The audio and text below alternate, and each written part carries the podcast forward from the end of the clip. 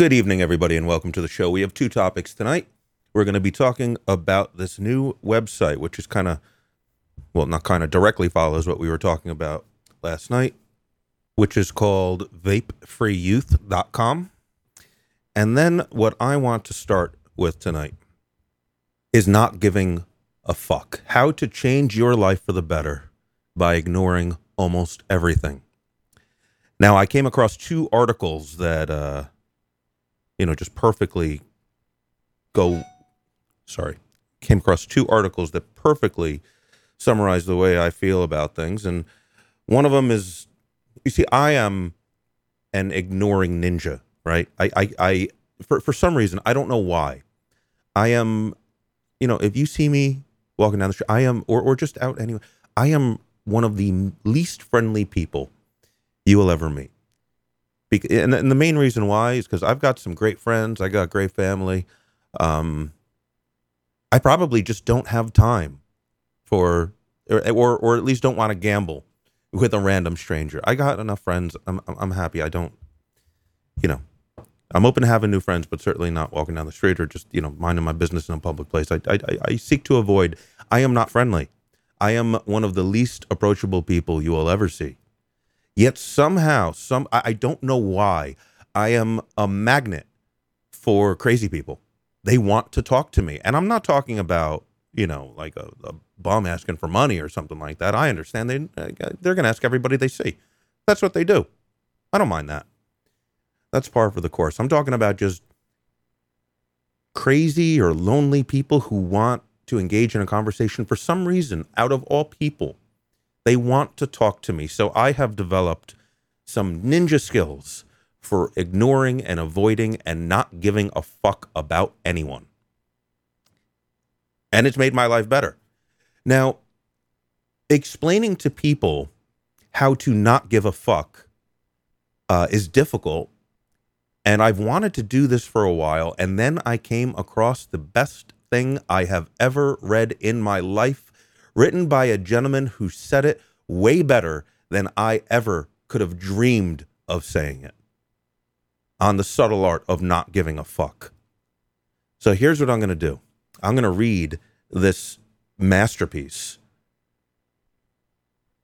And then I'm going to uh, I'm going to tell you another story. And then I am going to unleash hell. So, um, I hope you enjoy this. This is a story. Uh, this is an article written by. Uh, uh, I'll look. Mark. Mark. Somebody. Mark Manson. I have no idea who Mark Manson is, but he is a genius. Let me read to you what he wrote. In my life, I have given a fuck about many people and many things. I have also not given a fuck about many people and many things. And those fucks I have not given have made all the difference. People often say the key to confidence and success in life is to simply not give a fuck.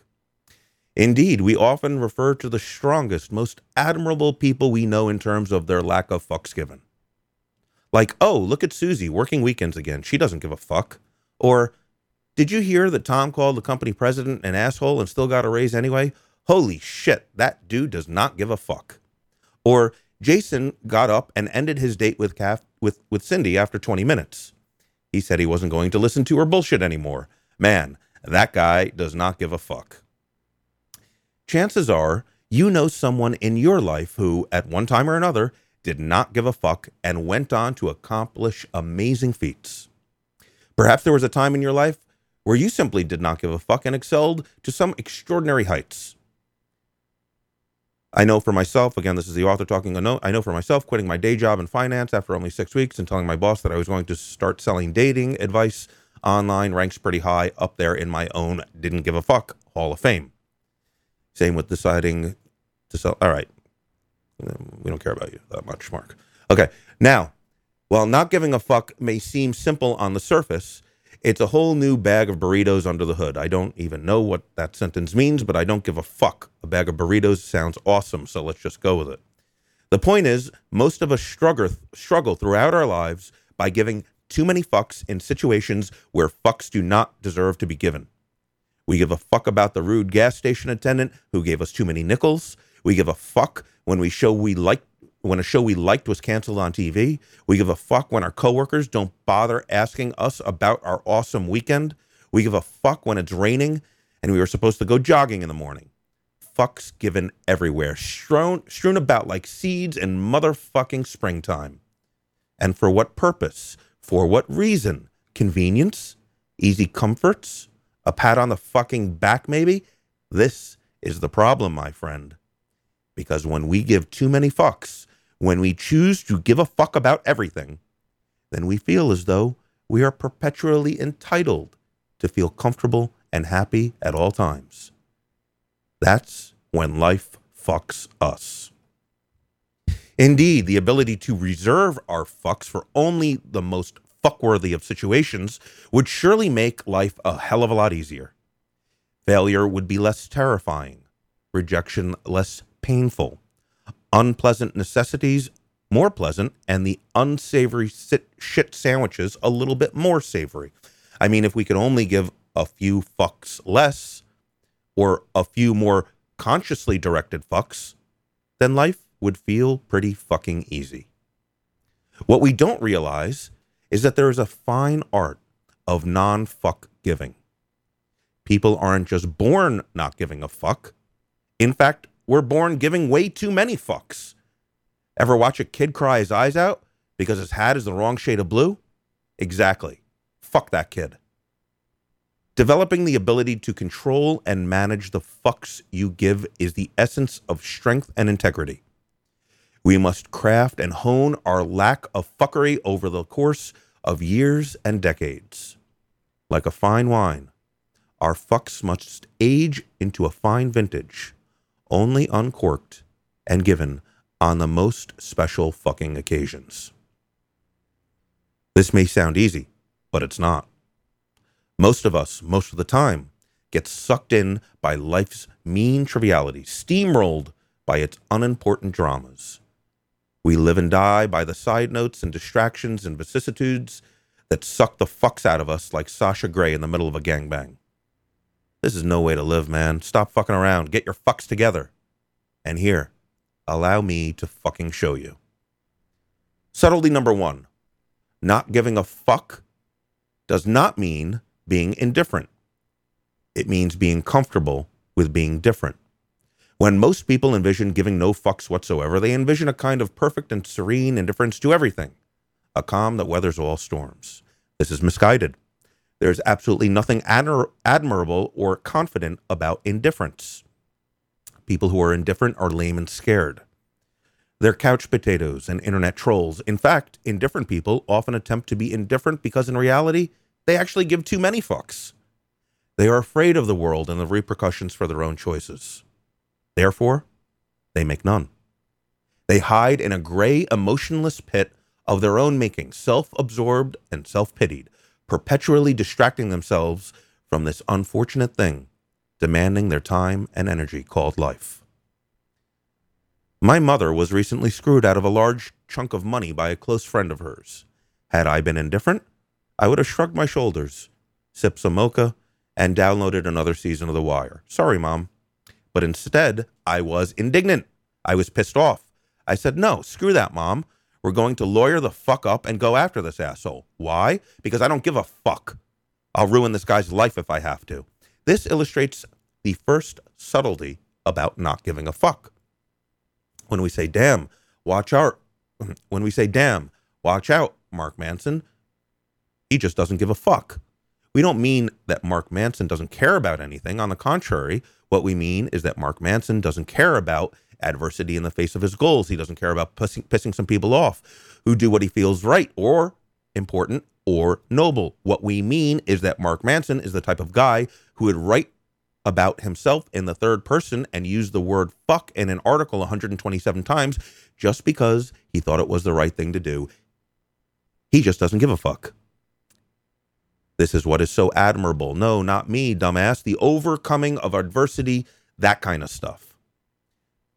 Staring failure in the face and shoving your middle finger back at it. The people who don't give a fuck about adversity or failure or embarrassing themselves or shitting the bed a few times the people who just laugh and then do it anyway because they know it's right. They know it's more important than them and their own feelings and their own pride and their own needs. They say, fuck it, not to everything in life, but rather they say, fuck it to everything unimportant in life. They reserve their fucks for what truly fucking matters friends, family, purpose, burritos, and an occasional lawsuit or two. And because of that, because they reserve their fucks for only the big things, the important things, people give a fuck about them in return. Subtlety number two to not give a fuck about adversity, you must first give a fuck about something more important than adversity. Eric Hoffer once wrote, A man is likely to mind his own business when it would. Let me say that again because this, this quote is so good. I should read it twice, but I, I should at least read it once properly. Sorry about that. Eric Hoffer once wrote, A man is likely to mind his own business when it is worth minding. When it is not, he takes his mind off his own meaningless affairs by minding other people's business. The problem with people who hand out fucks like ice cream at a goddamn summer camp is that they don't have anything more fuckworthy to dedicate their fucks to. Think for a second. You're at a grocery store, and there's an elderly lady screaming at the cashier, berating him for not accepting her 30 cent coupon. Why does this lady give a fuck? It's just 30 cents. Well, I'll tell you why. That old lady doesn't have anything better to do with her days than sit at home cutting out coupons all morning. She's old and lonely. Her kids are dickheads and never visit. She hasn't had sex in over 30 years. Her pension is on its last legs, and she's probably going to die in a diaper thinking she's in Candyland. She can't fart without extreme lower back pain. She can't even watch TV for more than 15 minutes without falling asleep or forgetting the main plot line. So she snips coupons. That's all she's got. It's her and her goddamn coupons. All day, every day. It's all she can give a fuck about because there's nothing else to give a fuck about. And so when that pimply faced 17 year old cashier refuses to accept one of them, when he defends his cash register's purity, the way knights used to defend maidens' virginites, you can damn well bet Granny is going to erupt and verbally Hulk smash his fucking face in. 80 years of fucks will rain down all at once like a firestorm of back in my day, and people used to show me more respect stories, boring the world around her to tears in her creaking and wobbly voice. If you find yourself consistently giving too many fucks about trivial shit that bothers you, your ex girlfriend's new Facebook picture, how quickly the batteries die in the remote, missing out on a yet another two for one sale on hand sanitizer. Chances are you don't have much going on in your life to give a legitimate a legitimate chances are you don't have much going on in your life to give a legitimate fuck about. And that's your real problem, not the hand sanitizer. In life, our fucks must be spent on something. There is really no such thing as not giving a fuck. The question is simply how we choose to allot our fucks. You only get a limited number of fucks to give over your lifetime, so you must spend them with care. As my father used to say, fucks don't grow on trees. Okay, he never said that, but fuck it, pretend like he did. The point is that fucks have to be earned and then invested wisely. Fucks are cultivated like a beautiful fucking garden, where if you fuck shit up and the fucks get fucked, then you're fucking fucked. Your fucks all the fuck up. Subtlety number three. We all have a limited number of fucks to give. Pay attention to where and who you give them to. When we're young, we have tons of energy. Everything is new and exciting, and everything seems to matter so much. Therefore, we give tons of fucks.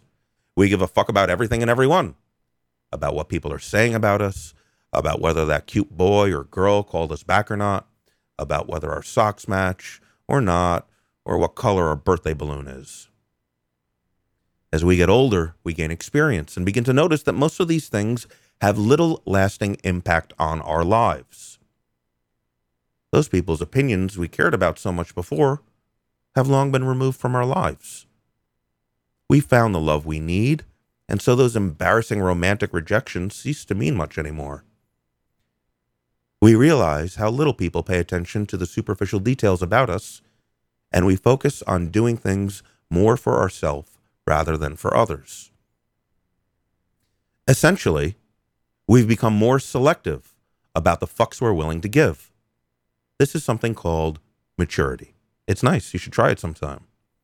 Maturity is what happens when one learns to only give a fuck about what's truly fuckworthy. As Bunk Moreland said in The Wire to his partner David McNulty, that's what you get for giving a fuck when it wasn't your turn to give a fuck. Then, as we grow older and enter middle age, something else begins to change. Our energy levels drop, our, identi- our identities solidify, we know who we are, and we no longer have a desire to change what now seems inevitable in our lives. And in a strange way, this is liberating. We no longer need to give a fuck about everything. Life just is what it is. We realize that we're never going to cure cancer or go to the meal. we realize that we're never going to cure cancer or go to the moon or feel Jennifer Aniston's tits. And that's okay. Life fucking goes on. We now reserve our ever dwindling fucks only for the most truly fuckworthy parts of our lives our families, our best friends, our golf swing. And to our astonishment, this is enough.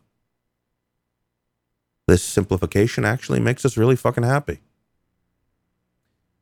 Then somehow, one day, much later, we wake up and we're old. And along with our gum lines and our sex drive, our ability to give a fuck has receded to the point of non existence.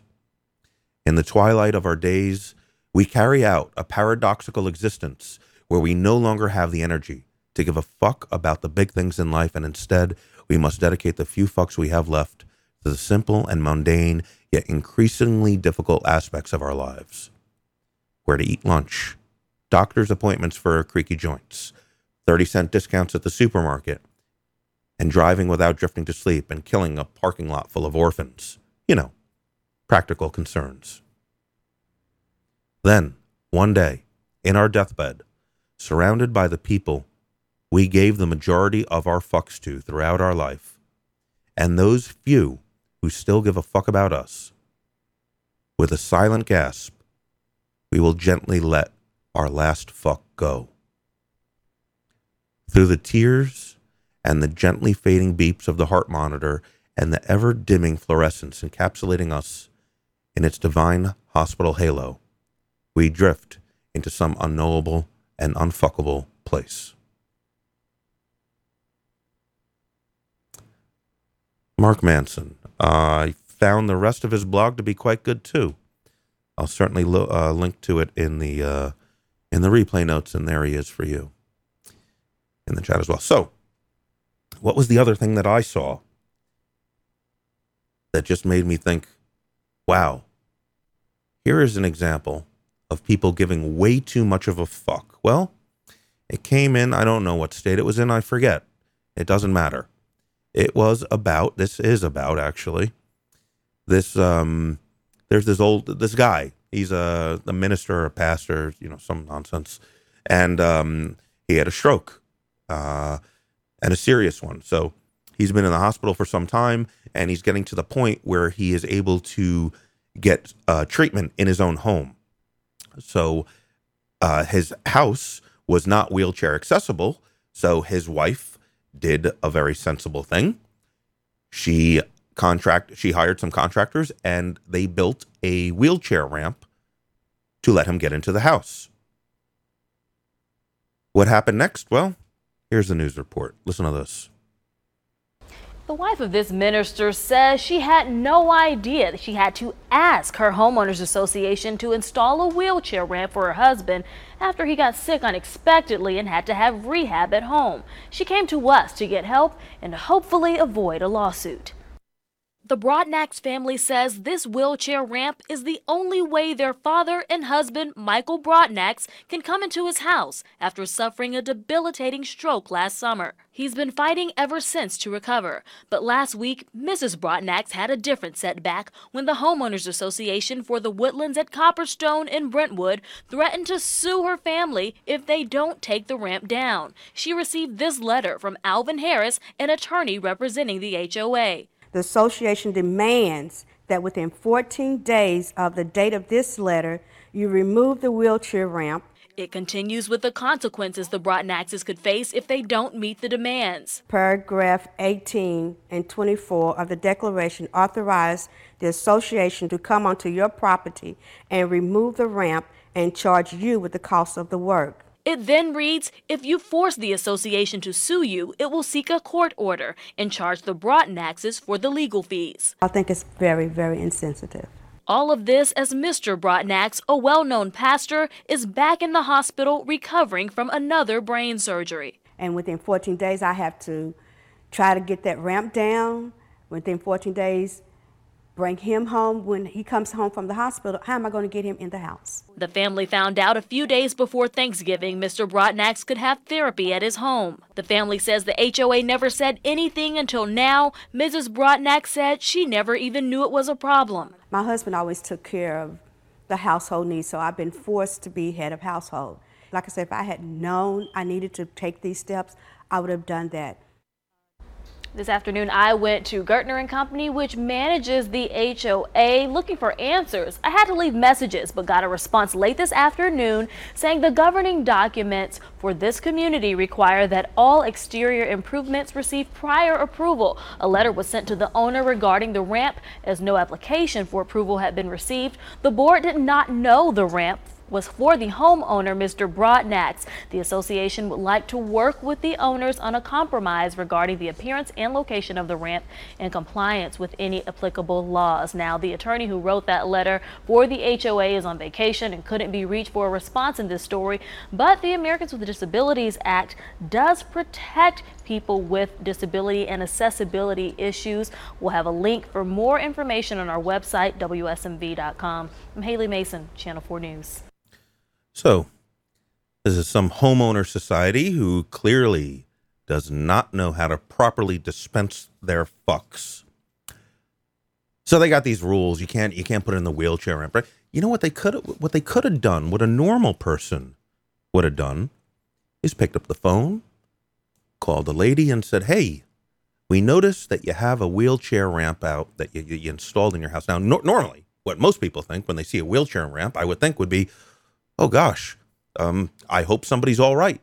Maybe they would have started the conversation saying, Did something happen? Are, are you okay? And they would have promptly found out that her husband had a serious stroke and needs this ramp to get into the house. But no, they didn't do that. They immediately lawyered up, said, Get the ramp out. If you don't get it out in two weeks, we will come onto your property we will destroy it, remove it, and send you a bill. And oh, by the way, if you dare contact a lawyer, we will seek a court uh, injunction against you. Sometimes, like in this case, if you indiscriminately swing your fuck giving dick around, it will come back and dick fuck slap you in the face. And that's what exactly happened here. Now it's all over the news. It's getting shared like crazy over. So so these people look like fucking assholes. Yet they had another chance. After the news contacted them, that should have maybe tipped them off that some people were going to find out about this and how fucking stupid they are. This was their chance where they could have said in a statement, I don't know, something like, "We didn't realize the situation. Um, we, we are going, to, you know, we're going to take a second look at this. We we you know we express uh, I don't know, you know, fake caring about this guy, which of course they don't. Something, you know. Instead, they said, "We're we're willing to look. For, we're we're willing to work with the family to compromise." Those are their words, compromise. Now, if this was me, I'd say, "Sure, let's compromise. Here's my compromise." What's going to happen is everybody from the housing authority board, and that means you don't get to hire somebody. No, you people who sit on the board, you're going to come finish my ramp. First, you're going to get on your hands and knees and sand my fucking ramp, Daniel-san style. Mr. Miyagi, say right the circle, left the circle. Mr. Miyagi is not Italian. Anyway, you get the idea. Breathe in, breathe out. Next, you're going to give it a nice coat of varnish. Let that dry, and then sand it again, right the circle, left the circle. Then do that another five times. While I sip lemonade on the porch and play with myself, you're going to buff that shit with some steel wool. How'd you like to mow my lawn? Well, that's what you're going to do. You're going to mow my fucking lawn, bitches. Mow it good, and you make it look like the green on the 18th hole at Augusta. When you're done with that, you can water my fucking petunias. And when you're done with that, I will now allow you to try to convince me to not have my lawyer go Game of Thrones on your ass for violating the Americans with Disabilities Act.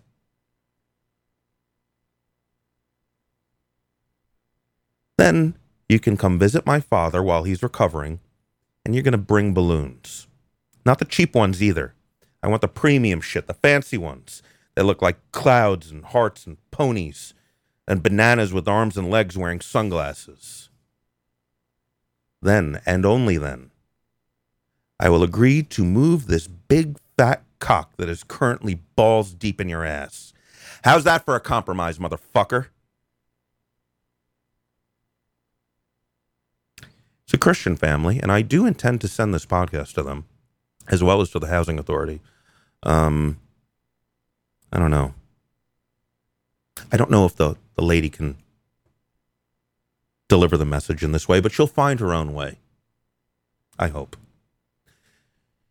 So, you know, the article that I wrote, that, that I read, I'm sorry, from, from that blog, it seems to kind of contradict what I just did. It says, don't sweat the small stuff. After all, I don't know these people.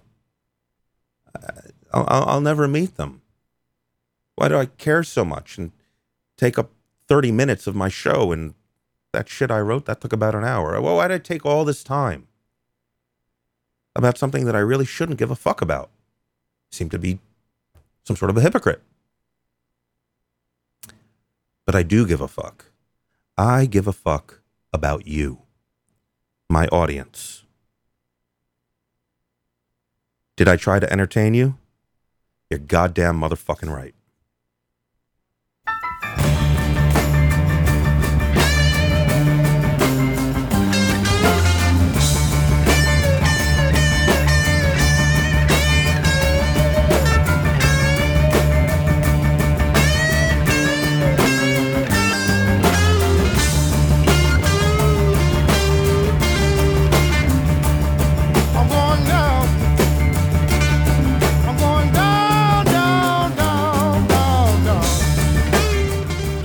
Good fucking evening, everybody.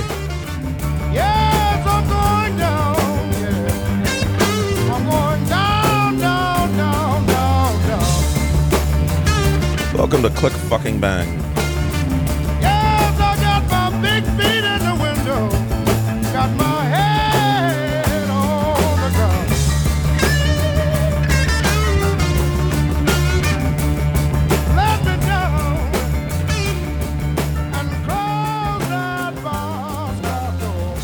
So,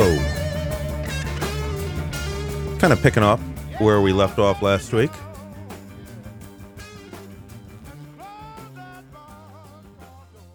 We were talking about, you know, I had Dimitri on, and he was talking about this meeting he had with a bunch of other people with uh, Mitch Zeller himself, and about all the, uh, you know, the kid kid friendly labels, whatever you want to call it, all that stuff. And the uh, response was overwhelming and overwhelmingly one sided. People are fed up with this shit. There are e liquid manufacturers with these ridiculous labels that, you know, forget about. th- th- th- There's a few issues here. There's number one, there is marketing to kids. that's not what's happening. We all agree on that. I would think. I don't think any of these companies are intentionally marketing to to uh, to kids. I think uh, you know Grimm Green had a one of his uh, vlogs recently, and I think he kind of hit the nail on the head. Um, they are targeting our sense of nostalgia, and I don't have a problem with that concept. I do have a problem with their execution, the way they're doing it, the images they're using, um, because ultimately it is something that can be absolutely absolutely can be dangerous when you have these products. And don't get me wrong, is yes, it's the parent's responsibility. Of course it is. And good luck with that. That said, you have these products, many of which do not have childproof tops. Something and and it's something that looks like a, a bottle of not juice in the in the in the, in the sense of e-liquid. It, it looks like like a tasty little fruit beverage, you know? It's got a little squeezy bottle and a fucking pop top. They can, you know, it's something that they would they would see at the store and with with, with, with all the candy and, the, and all the sodas. So if they were to see this, would they pick it up and try to drink it? Of course they would. All right. So that's one of the issues. The the other issue is, of course, what's going to happen with the government. And now, now, listen, you may believe what the FDA says. You may, or you may think that Mitchell is a fucking liar. That's your own personal opinion, and you're you're, entitled to it. But if you think for one second that our government, wh- whichever branch it is, doesn't matter. If you think that our government is going to allow nicotine products to be sold with cartoons dancing on them and you know fucking Mickey Mouse and Daffy Duck and Captain Crunch if you think that they are going to allow that on a nicotine product I have a fucking bridge to sell you it's not going to happen it's never going to happen it is only happening right now because there is no law yet so this is all coming and that almost makes this kind of thing that's going on now irrelevant. One day it's going to be here, and you're either going to do it or you're going to be breaking the law. And that's also a choice you can make for yourself. But that said, there is this movement now, and it's completely unorganized. Just as you know, people have talked about what was said, and people have chose to make changes and you know kind of plant their flag as saying i'm not doing this shit many companies in a week have decided to completely revamp their marketing this was done yeah, normally when you have to when this shit happens it's done because the government puts a gun to your head. This was completely voluntary.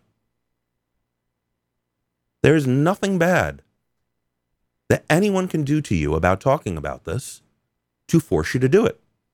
Of course if you're smart you may think to yourself, wow, this is something that's important to people. Maybe I should stop doing it.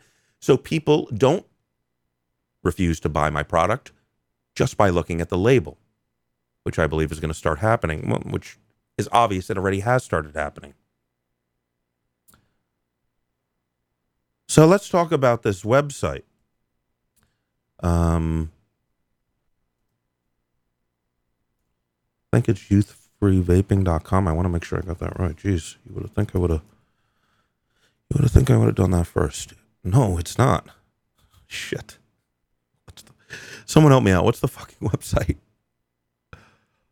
Uh Vape Free Youth. Thank you. you Youth Free Vaping actually wouldn't have been very good. Vapefreeyouth.com. Let me make sure that's right. And this is where the show screams to a halt. There we go. Okay, so if you go there, if you go to vapefreeyouth.com, you will see uh, a mission statement and uh, what this group, which is not, uh, this is not something, uh, it's not an association. It's not a, it's it's really not a group. It's just a, it's just a bunch of people who agree on everything that this website says. Statement of principles, youth access. We don't sell to persons under the age of 18, child resistant packaging. We agree that all bottled e liquid is required to have child resistant and tamper uh, evident packaging. Uh, marketing materials. We agree that marketing imagery, nomenclature, and product naming must not, pers- not must not target persons under the legal age to purchase. Online access. We believe that verified adult access to these products online is entirely acceptable. Age verification online. We are committed to the deployment of robust third party age verification for online purchases across the entire industry. Age verification in a retail space. We agree that all consumers who appear to be under the age of 27 should be required to verify their age with valid photo identification before purpose before purchase age verification for training. We agree that employees at all retail uh, locations should be trained to actively verify age before purpose. Flavoring. We believe that flavors play an important role in providing adult smokers an appealing and satisfying alternative to combustible tobacco products. Flavors target adults only. We are committed to the deployment of a sensible protocol to ensure flavors used are not being used to target children. Open invitation. We encourage and call on members and stakeholders of the electronic cigarette and vaping industry to show support by signing, adhering to, and upholding these principles. Okay, so those are the Ten Commandments. Um, I don't strongly. bel- Uh, well, it doesn't matter because this is not for. I'm a consumer. I'm just a consumer. I'm not in the biz. Uh, it doesn't really matter what I think because this is for distributors, manufacturers, brick and mortars, and other associations, right? So it doesn't matter that I don't really agree with all 10 of them, but I certainly agree with the vast majority. Under that, you will find commitments. These are from e liquid companies or manufacturers, brick and mortars, trade all those categories that agree. And it will take you quite a long time to get to the bottom of this page. I don't know how many there are. It seems like hundreds. Uh, it's it's it's one after another. I mean, there's a ton. Now, I did take the time to actually pa go page by page and look through all this before. And I don't know all of these companies, but I certainly recognize the big ones. And I think that if you look through that list and you look who signed up for this, who's on board with this, I should say, this is well over half of the e liquid distribution in the country. There's no question about it. That might be a conservative number. So, in one week, did half of the industry suddenly change their minds and decide that this is the right thing to do? No. They already thought this. Not because some government bureaucrat said this is going to happen anyway. No. They thought that these kind of labels, this fucking chicken shit is bullshit. And it's irresponsible. And I don't know. It's offensive, really. I'm all for anyone's right to offend, to speak their mind, to market however way they want. Right? I'm against shit. Forget about um, forget about me being against uh, you know child friendly labels. I am against laws that require. I'm sorry. I am against laws that ban the sale of e-liquid to minors. Yeah, I'm that guy. I'm the crazy guy, and I really believe that. I could go into it, but that's not. We're off topic here. I don't agree with any of this shit being law. But there's nothing about this that's a law. Not yet, at least. What we have today is over half the industry agreeing that this is a good common sense practice. And it didn't happen out of fear. This is not out of fear. This is out of fuck you. Fuck you to all the companies that are just doing this fucking bullshit marketing because they know they can for a limited period of time. So, yes, fuck you.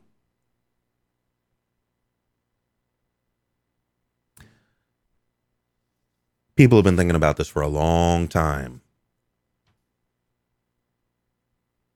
Why they decided to find uh, well, I, I don't know. I guess it always it's it's the same as anything. Someone decided to stand up and say "fuck you," and everyone else said, "Well, we've been thinking this for a long time, and we're gonna we're gonna go uh, full speed ahead into this zero fucks given." We have a call from the eight six zero area code eight six zero. You're on the air. Hey, Russ, it's Jamie. Yo, what's up, Jamie? Hey man, it's been a while. How are you doing? Good, good in the hood. How about yourself? How is uh? Let's see if I can remember. How is um? I I I, you, I know you didn't call for a plug, but I'm gonna I'm gonna do one. Uh, let me guess. Hold on. Is is it the New England Vaping Company.com or New England Vaping Company.com? NewEnglandVaping.com. New England Vaping.com. Even shorter, even better. How's how's biz? Yeah. Uh, business is good, man. Uh, we've had a great we've had a great few months. Uh, now that the endless snow has ended, so uh, you know, I- the weather's nice. More people coming outside and I, I saw buying some vapes. I saw an article like a week or two ago that said that like Massachusetts was still re- removing their snow. Uh, I'm pretty sure most of it's gone. Uh, there might still be some snow piles somewhere, but they're not really in public view if they're if they are there. Yeah. it's mostly gone. I'm pretty sure 99.9% of it's gone. Thank God. Mm. But yeah, so um, I. Uh, I mean, I mean, we've discussed this before in the past, and, and Helene and I have always believed in in principles, if not exactly like these, but very, very similar to these. And we've always we've always tried to give our give our business and and sell our customers products that that meet these specifications. I've been doing this for since we opened, pretty much. Mhm. Um, so the day that Dimitri announced his page, I was here and I signed and I got all of my suppliers to sign because they are already doing it. There's a lot of people doing it, and uh, I mean, I, I don't I, I don't personally believe that we need candy colored labels and I don't you know and candy on the bottle and cartoon characters to sell this liquid. If your liquid's good, it's going to sell itself That's right. Until we can't sample anymore.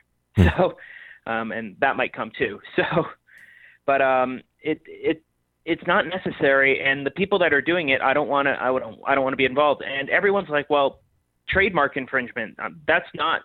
This doesn't cover trademark infringement at all. Of course, Yeah. I don't believe that companies should be ripping off people's IP and putting it on their bottles. But the lawyers will handle that. Yeah. That's not up to the government. That's up to the companies that own the trademarks.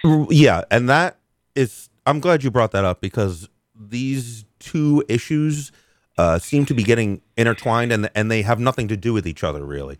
There is the issue of Exactly. there is the issue of uh, imagery and and marketing that appears to be enticing to children. There is that one issue, and then there is another issue that sometimes uses these childlike logos, but sometimes uh, images, but sometimes not, where there are companies simply taking other people's um, intellectual property or, or copyrighted uh, logos, whatever, and using it on their their own thing. So th- these are two different things. and and they're either using it they're either using it outright or they're modifying it slightly and saying we're good right. but i mean I, uh, people have gotten cease and desist recently um uh, there was a friggin' mainstream news article about General Mills and the Girl Scouts sending out cease and desist to these companies. So the lawyers will handle that issue, and the people that are just in it for the cash and are blatantly disrespecting people's intellectual property will be dealt with swiftly. Um, so that that's that's I'm not worried about that. I'm worried about about how how this industry looks. Now, now, I know. now, hold on a a second. of hold, on, hold, say- hold on, hold on one sec, Jamie, because Yeah. before before we leave that Yeah, go- topic, go for it. Before we leave the Yeah. IP and the copyright thing, I want to. Kevin did a, a a show on this on Sunday. I heard this on. I heard this this morning. Yeah, Yes. and and there's uh, listen, there's a lot of things I disagree with Kevin about, but one thing that he nailed on the head with this whole uh, copyrighting thing and the, the, the intellectual property and using other people's uh, you know stuff, he hit the nail on the head as far as that's concerned. He said, "Well, hold on a second. People are all up in arms over General Mills and the cereal they sell, and the Los Angeles Dodgers." And uh, you know whoever else, Coca Cola or, or whatever, or Smarties or Snapple, people are all up in arms about those multi multi million multi billion dollar companies in some in some case. You're worried about that, yet at the same time, you're going out and you're buying clones that have this the, the same thing. They they got other people's trademarks and copyrights and and logos.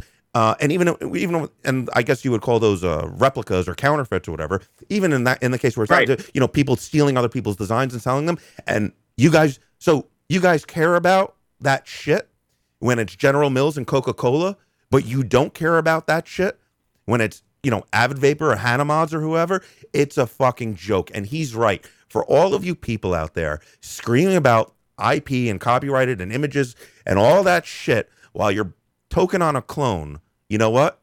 You have no leg to stand on. Shut the fuck up. Because if, if you're not willing to do it in this industry, to care about that shit in this industry, yet you're going to stand behind General Mills, you're a fucking hypocrite. I agree with him 100, 100% on that.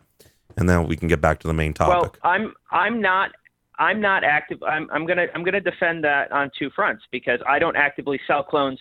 I don't actively purchase clones anymore. I have some left in inventory that I bought a while back, but I'm not buying any new clones because everything from China, uh, ha- Chinese product has gotten so good and they're making their own designs now. So why would I buy someone else's IP? Why would I and either try to sell it as a replica or peddle it off to someone else when I can buy something that's original from China that won't get me in any crap with anybody and sell that to my customers if it's just as good. Do me a That's my opinion. Do me a favor, I, Ja- I'm, do me a favor, Jamie. Just uh, well, I'm gonna I'm gonna write a little note here because I know no- I've heard about this. So let's talk about that after we're done with the subject. I know nothing about these these uh, new Chinese things that. So let's talk about that afterwards because you, you you're definitely more aware of it than me. But let's we can go back to the topic now. Sure. Um, yeah. So, um, but I, I, I, I understand the concern Kevin has, and I understand his argument there. I completely do. I don't, and I don't believe in that.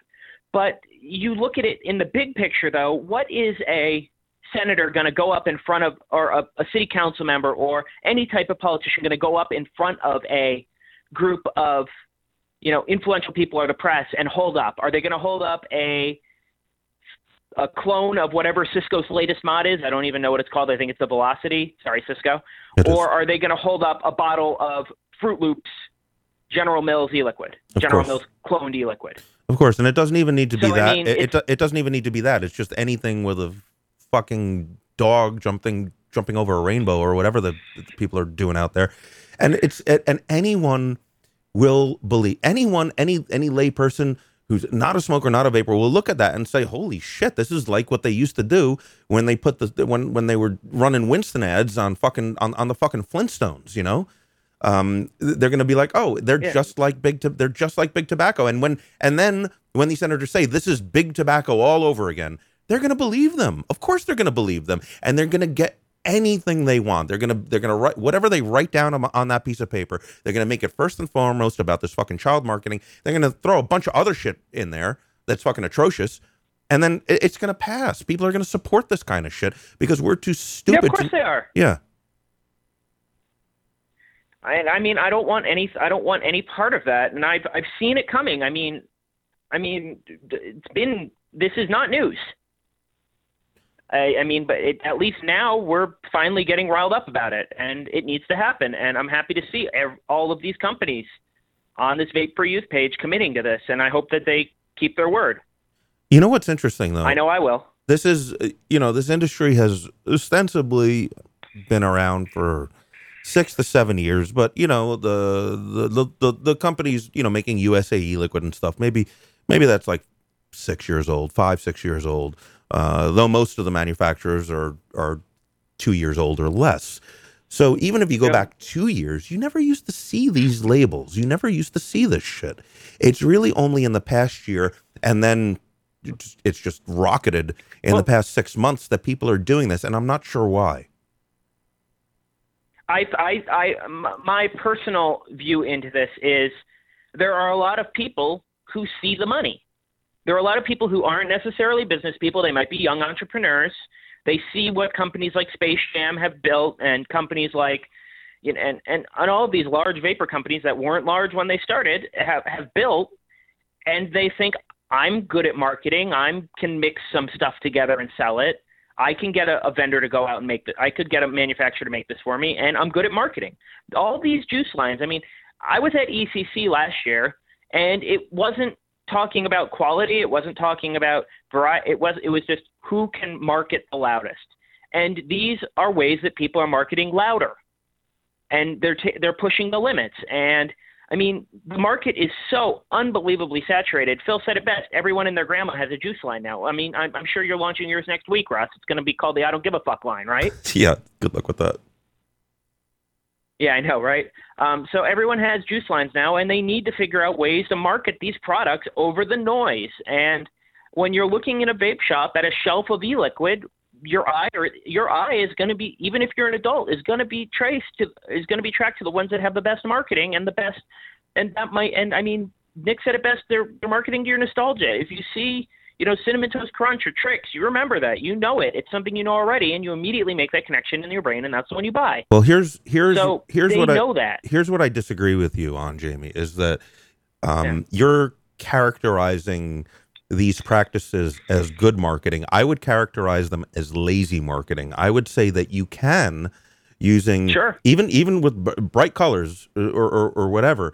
Um, you can make your bottle stand out among the rest, but it's lazy to do it with you know a, a, a, a bunny or, or, or, or unicorn or whatever. You can do it in other ways that is Yep. clearly, um, at least th- you can make it a, a clearly something that is meant to attract an adult, and I think you can Of do it. course you can. You can do it better. That now that's good marketing. If you could find out a way that really attracts Yeah. the adult using good signage and, and, and advertising, then that's good marketing. What they're doing is just lazy.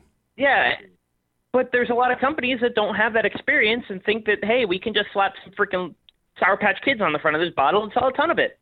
Yeah. You know, so uh, it, it uh, the companies clearly the companies that are signing this are established companies and shop and and shops and advocacy groups, established companies that have figured out that we can't just keep. I mean, we can't do what these companies are doing. I mean, we just. I'm, I'm going to plug a line that I just brought into my shop, if, if you don't mind. Sure. I want to plug their marketing. I don't mind. Um, a company called the Vapors Null uh, has a new line called the King of the Cloud, and we brought it into our store. And their marketing is very unique, and I don't believe it. Mark, it goes directly after uh, it goes to children. Um, I mean, everyone in the chat, I just posted the link there. It's uh, vaporsnull.com can make up their own mind on that, but we really liked the way they market because when we when a company sends us samples, the first thing we look at before we even crack it open and taste it is the label and the pamphlets included with it. it. Does this meet our brand? Does this is this irresponsibly, you know, could this be irresponsible, you know, unintentionally recognized as marketing to kids? Is it inappropriate? Like I'm not going to sell a liquid that says I don't give a fuck, you know, because I'm, it's not my market. So that's what I look at. And they had it very tastefully well done with some great art and it looks good. So we brought them in, and of course the stuff tasted good, so we brought them in, and people like it. So, you know, it's eh, you don't need to. You just need to be professional and do the work, and good things will come. Yeah, I took a quick stroll through the site. Looks good to me. Uh, it would satisfy my criteria. Now, Yeah. the, the problem with, with, with a lot of the stuff is that it is so subjective. Um, uh, the government is not good at regulating subjectivity, so I think whatever they do is going to just be a, a hammer that comes down, and it's it's it's not going to be pretty. But it's nice to see this stuff happening in between. Um, what this uh, you, when you go through the site, um, all of these, you know, all the people that are signed up. it- It's interesting. Like I said, it's it's this is not something that consumers are signing up to. Consumers, you you know, consumers can sign up to whatever they want with their wallet. You know, buy shit or not buy shit Right. based upon you know what might con- you know they might consider to be bad ideas for marketing. That's up to everybody individually. And I'm uh, I think some minds have been changed in the last week. But what um what I see on this are distributors, manufacturers, brick and mortars, and, and associations. Okay, so an association saying we support this. Okay, that's nice. That's a good thing. Um, e-liquid manufacturers saying this is what we do or what we intend to do. That's nice. The big the big ones are the distributors and the brick and mortars because now you have the people who are really responsible for moving product saying if you do this shit you can't be on our team. You can't be at our party. You can't be in our boxes. Um, and i think that's going to and that's where i got from just looking at you know particularly for the distributors on the page. That's where i'm estimating that at least half the market half the distribution market of uh, e-liquid in this country is already on board with this. They didn't change their minds on this. They were already on board with this. Now they're just saying it publicly. Um, will other e-liquid manufacturers change their mind on the subject um, who are vehemently against it? Um, they probably won't. Will they change their logos because they can't find anybody to ship their stuff or put it on a shelf? Well, maybe they will. I, I think what Jeremy a Good Life Vapor is doing is it really is a you know put your money where your mouth is statement to this, in the fact that he will call shops and if they are selling his product next to these products that are you know that have labels that they consider inappropriate, I don't know what that criteria would be, but I'm hoping that they use good judgment. Um, and say, you know, you're not allowed to sell our stuff. We will buy it back from you. We will not send you any more if you do not stop selling that that is a real, you know, they could lose business from that and that they could lose revenue. And that is saying we are really in for the long haul on this. We don't want, uh, you know, these brands diluting our brand. That, that says something to me. And that, that means, you know, that means a lot. So, Yeah, somebody asked an interesting, uh, a, good question. Um, isn't AEMSA supposed to be the guideline? Um, no, uh, they're not. AEMSA provides uh, th- their focus is. Uh, I, I don't even know if they have a guideline on marketing or not. It's certainly not. They their, don't. It's and, and and that's understandable I'm because sure that will change in the future. Maybe, but it's not their main objective, um, It- and it will never be their main objective. Their main objective is manufacturing processes for their members, and to be a member, um, that's really what you're signing on to. How this stuff, how the e-liquid should be made. You can agree with it, you can disagree with it, but that is their that is their focus. It's not this shit. So, uh, for anyone who thinks that it is or that it should be, well, it's it's it's not.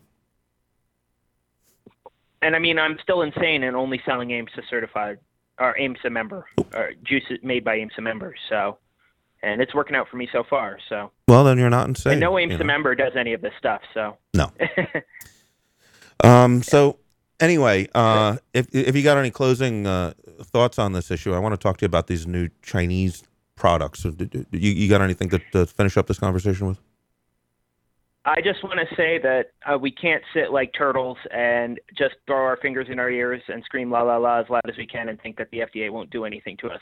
We need to we need to show good faith and show that we're we're working to resolve this issue as an industry, and we all really do need to come together and fix this um, to show that we are we are not big tobacco and we can change and we don't need to be sued and and regulated to death in order to to make this happen. And I know Kevin said the deemings are already written, um, but Kev has always been a very glass half empty kind of guy. I'm trying to really trying to be glass half full and and say that you know this is going to help. So that's just my opinion. And Well, all right. I'll Um, give I'll give yeah. my I'll give my last two cents. That's uh, I agree with Kevin. I think the deeming have already been written. I don't. I I think any changes that are happening now are between the FDA and the OMB about procedural and little you know tiny le- legal stuff that most of us wouldn't even understand. That the, the big picture is, I believe, done. And I do not believe that anything that we do, despite this nice effort that's going on,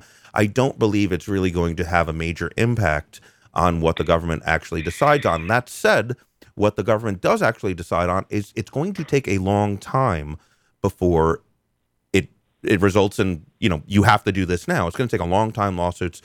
So what this is is a voluntary I- I don't know what you want to call it, movement, um, thought, uh, you know, something that's happening that is changing um, the way that people do marketing in a completely voluntary way right now, and it, and that will continue. I, it, as as far as I can tell, I've never had a topic where it was so you know something that is supposedly controversial. It really, I guess, I, I don't think it is. I think people overwhelmingly agree that there's just yeah, maybe you have a right to do it, but you know, maybe you're a fucking idiot and maybe you shouldn't. So Mhm. I don't know. That's that's where we are with this. It'll be interesting to see how this. You know, usually this um, this community has an attention span of 72 hours. In extreme cases, it's two weeks. It'll be interesting to see what's going on with this in another month or so. But um, anyway, Yep. when when it'll be interesting. Uh, when when people are are are talking about these new um, original Chinese products, I'm I'm not sure if I understand what they're talking about. Are they talking about things like the Kanger Suboxes, stuff like that, or are they talking about atomizers? Well, that's that's an example, but um, there's all kinds of everything. Everything you know is the the, the Chinese manufacturers are really improving and, and actually doing their own designs and making their own products now. There's products like, um, have you heard of the Lemo from eLeaf? No. It's a rebuildable tank atomizer made by eLeaf. It's an original design. Um, and I'm not saying that these aren't, some of these aren't inspired by other products, but they're not, you know, one to one clones with or without a logo. So they've done some of their own design work or maybe mashed up, you know, three or four different types of atomizers into one with features shared from the other, but they're actually doing the CAD work and the R&D themselves. Interesting. They're not just stealing it from somewhere else. Um, EH Pro has a bunch of stuff like the uh, their Mr. Owl RDA is nice. We sell those at our shop. The Billow um, RTA, uh, and even some tube mods and mechanicals. And of course, you've got products like the iStick, um, the Joyetech eGrip. Um, I mean, the iStick had some issues with quality, but they seem to have gotten it resolved. Um, you know, Joyetech's making stuff. Uh, Innokin's always made original products, Yeah. and they're Chinese. Yeah. Um, and they are making some great stuff right now, like the MVP2 Pro and uh, the Coolfire 4. I mean, China isn't just a clone machine; they're they're making original products, and they're selling them here. And if people stop buying the clones, they would stop being made. It's been said before, Yeah. but people like them. They So don't want to spend the money on the original, and yeah. So what are you what are you carrying? Because you get to hear what customers say after they buy something. What are you carrying in in terms of the new like really small um, high wattage box mods? Uh, I've got I sell a lot of iStick 50s, and I've you know tested them to make sure that I'm not going to have any problems. I use one every day. That's what I'm vaping right now. I sell a lot of iStick 30s. I've got the new Kanger Subox kit, which comes with the Kanger Tech 50 watt box with the removable 18650 and the sub tank mini that's color matched in white and black. Um, I sell the some of the Sigelei stuff, um, and I sell. I just got the Innokin Coolfire 4 and the new MVP 2 Pro, uh, MVP 3 Pro. So Okay. uh, there's a whole lot of devices coming out of China. Okay. So I got a I got a really I got a at a really nice price point. I got a couple of questions for you. So first, um, everything that I hear, and I'm I'm I'm get I got one coming, so I'll I'll, I'll know by next week at least initial impressions. I'm getting those Kanger Subox man. That they, they just they look so fucking good, and uh, everyone. I just keep hearing great things about how well the tank works, and the price is fucking awesome. So, so that's what I decided. I'm gonna I'm getting one of those, and I, and I hear only good things about them. Now, It's a great kit. yeah. Now, what about um, Innokin? I know they have the Cool Fire one. I don't really have any doubt that The Coolfire 4. the Cool Fire Four. Now, I don't have any doubts that that box is going to work very well based upon Innokin's uh, reputation. But I do have questions about that's paired with some sort of tank, right? Um, well, it, it doesn't come with it, but they have their iSub tank, which is, I mean, I'm vaping on one of those right now too. Actually, I just got them in. Um, 15 bucks approximately at a retail store. If you're paying more than that, you're getting ripped off for a sub ohm tank, and the coils are around the prices of older Kanger, Kanger single coil and dual coil uh, heads. So you're getting you're getting a great value, and they work pretty darn well. I mean, um, the sub tank is still one of my best sellers. Uh, Boston's a different market than say California. We don't sell really any RBA stuff. Um, we really just sell a lot of sub ohm tanks down to you know more basic stuff like dual coil tanks and batteries. So What- what, the, uh, these small box mods with a sub ohm tank are selling very well. What um what do you prefer the the the tank on the on the Kanger or the tank on the Innokin? They're both fine. The Innokin, ha- the Innokin performs wonderfully. The the Kanger performs wonderfully. The numbers, according to Phil, who I trust, uh, are are even. They both regulate properly and do their job. Um, and I mean, I'm not running them much over 30 watts either way, so I don't really need a 50 or even a, a 40 watt mod. I can be fine on a 30. Mhm. So um, I run them at 25 to 30 watts. What other uh, what other sub ohm tanks are are being responded are are, are doing well and people like? Uh, the Aspire Nautilus, I mean, the Aspire Atlantis is still a good classic. The Atlantis 2 came out. People seem to like it, but I think the Atlantis 2 compared to the Atlantis is like if the Atlantis was a Mustang, like a Shelby Mustang, The Atlantis 2 is like a Mustang with like three three superchargers and a nitrous tank in the back. You hit the fire button on your device and you just get blasted with vapor with no flavor. So um, it's either the the Aspire products are still solid. The Kanger sub tank mini really popular and um, stuff like the Innokin iSub and the Arctic is supposedly popular. I don't sell it because I didn't really like it, but um, everybody and their mother seems to have a sub ohm tank these days, and they're getting uh, they're they're they're selling. People like them. Now I know you in your market there isn't a lot going on for uh, people you know just going straight RDAs, and those are typically you know people who are going to build low and and want a ton of power. Uh, so I'm guessing you. Right. I mean, do you carry any like hundred watt stuff? Because I'm interested. The I the IPv4 looks really really nice. I I uh, I don't I, I know I don't need it, but it, it I mean I don't know. It's interesting to me. It looks nice. You you, have any I haven't been that able to get my hands on one. They've all been out of stock with my supplier. Uh, we just we really just have a small number of Sigelei 100 and 100 watt boxes that we have in case someone wants one, but they don't sell very often in my store. Okay, so now what about the flip side? But uh, Uh, uh, which which actually it, it looks it. looks like Kanger is um, attempting to address the, the the flip side with this new Subox. They they ship it with a 0.5 coil, but they also ship it with a 1.5 coil, and then they uh, have the Right. airflow adjustment to go down to a very small hole, which um, mhm. you know is a market. Uh, I I would guess that still exists. Otherwise, why would they bother to take the time to develop that? Um, but oh, it exists. yeah. N- n- now tell me about that. What what is because I am just completely out of loop on you know on on on the people that vape, you know at you know ten to twenty watts, uh, using higher Mhm. resistance stuff. Is there new stuff coming out for that market? Uh, the Subox seems to be it. Um, it just, to tell you the truth, not as much as in the past. Um, Kanger's got some new. Kanger's got had the the um, the EMOW kit come out. Rec- uh, that was probably about six months ago, which is years in vape time.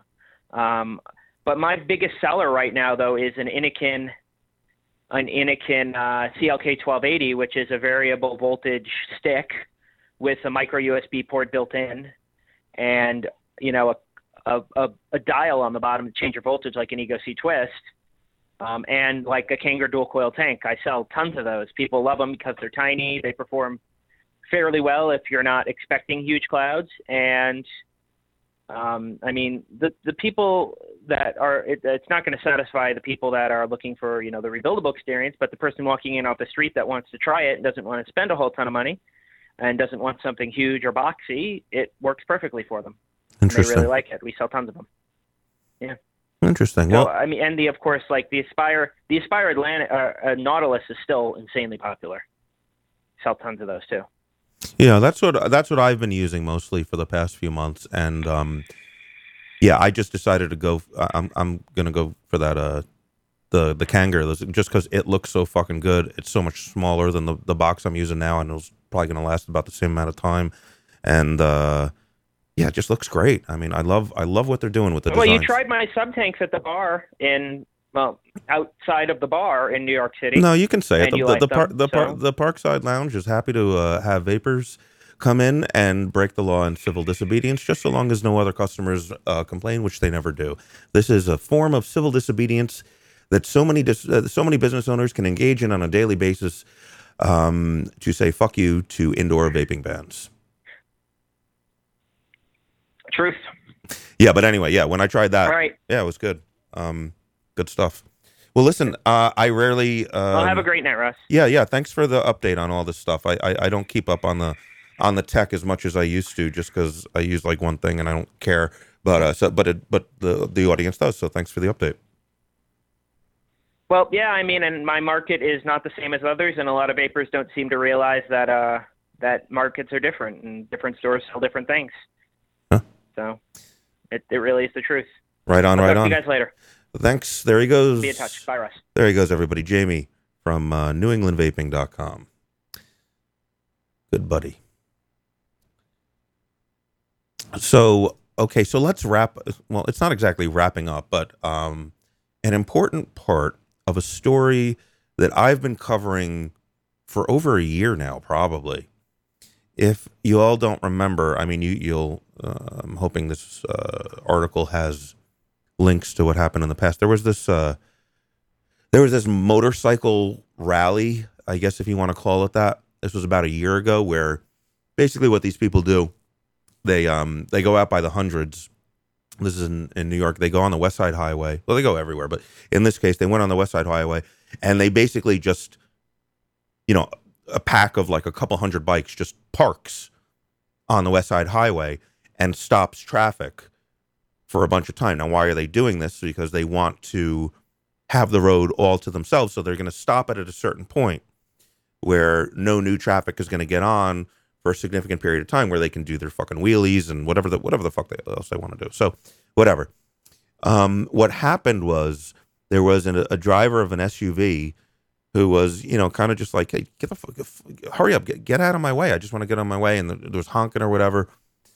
He was surrounded by a group of bikers. Um, he felt threatened. They were banging on his windows and all this stuff. So he just peeled the fuck out. He had his uh, his wife and a, a, young daughter in the car. He peeled out and ended up. Um, I don't know if it was intentional or unintentional. He ended up running over somebody right on their bike. Um, I mean, the bikers were clearly acting like complete assholes in this.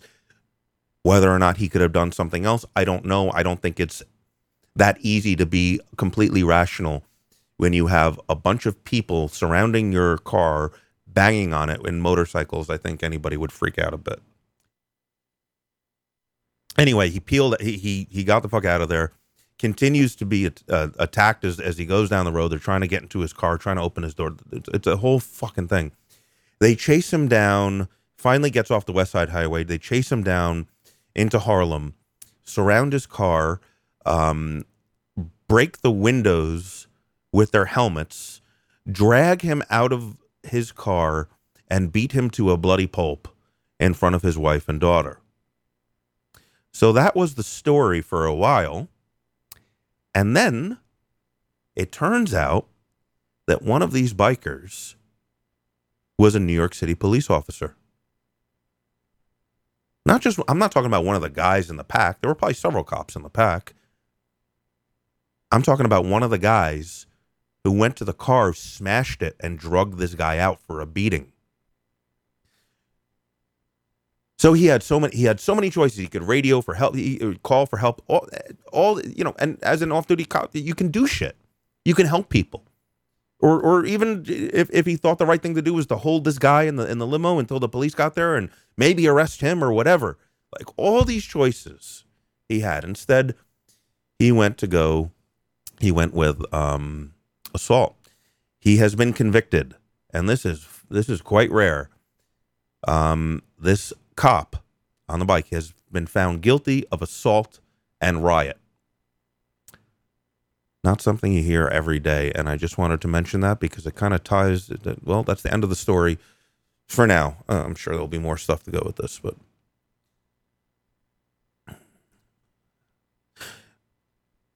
You know, I mentioned before the, the, the whole subtle art of not giving a fuck.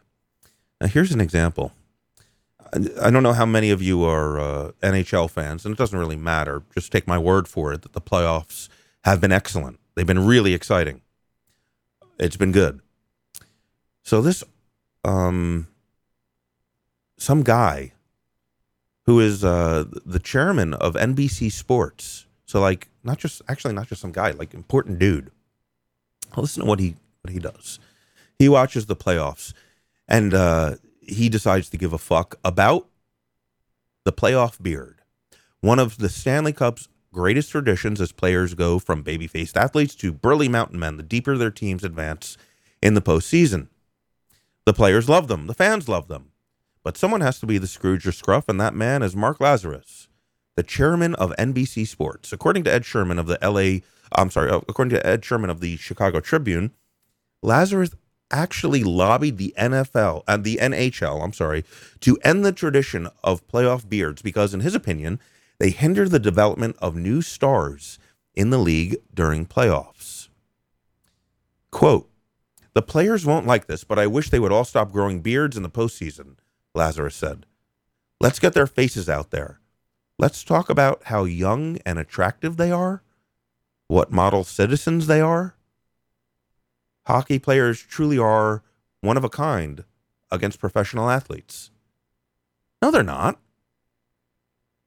They're the same group of fucking dumb jocks or good at hitting a ball or throwing a ball or throwing a ball or hitting a puck or or, or whatever. They're the same as the same as anybody. I know it's a tradition and superstition, but I think the beards do hurt recognition. They have a great opportunity with more endorsements or simply more recognition with fans saying, that guy looks like the kid next door, which many of the guys do. I think that would be a nice thing. This is what this guy is, is worried about. This is he wants to, he wants people to talk about how young and attractive they are. I, don't know, I think he has some issues that are interfering with, with his uh, abilities to properly and accurately give fucks, or deservedly, I should say. Um, this was something I thought was going to be interesting, and maybe it is, but I'm not going to have any part of it. Um, Marge and Homer Simpson are getting legally separated. Um, so at first, I was going to be like, you know, I, I used to watch The Simpsons a lot when I was a kid, even through college. I mean, shit, can't believe how long the show's been running. It's been decades, 26 seasons. Look at that. That's amazing. Um, so what they're doing is Marge and Homer are getting legally separated in the premiere of the 27th season. That's a, you know, I'd probably actually watch that until I read this. In the premiere, it's discovered that after all the years, Homer has narcolepsy and it's an incredible strain on the marriage. Homer and Marge legally separate, and Homer falls in love with his pharmacist, who is voiced by Lena Dunham. Lena fucking Dunham. Fuck that. You know, it's bad enough. I, I admit it. I still watch girls. I'm ashamed that I do. I swore that I wouldn't. I can't stay away from it because it's so fucking good. But I will not watch a fucking pharmacist with Lena Dunham's voice. No. No, I will not. Ugh, why does girls have to be so good? Fucking hate that bitch.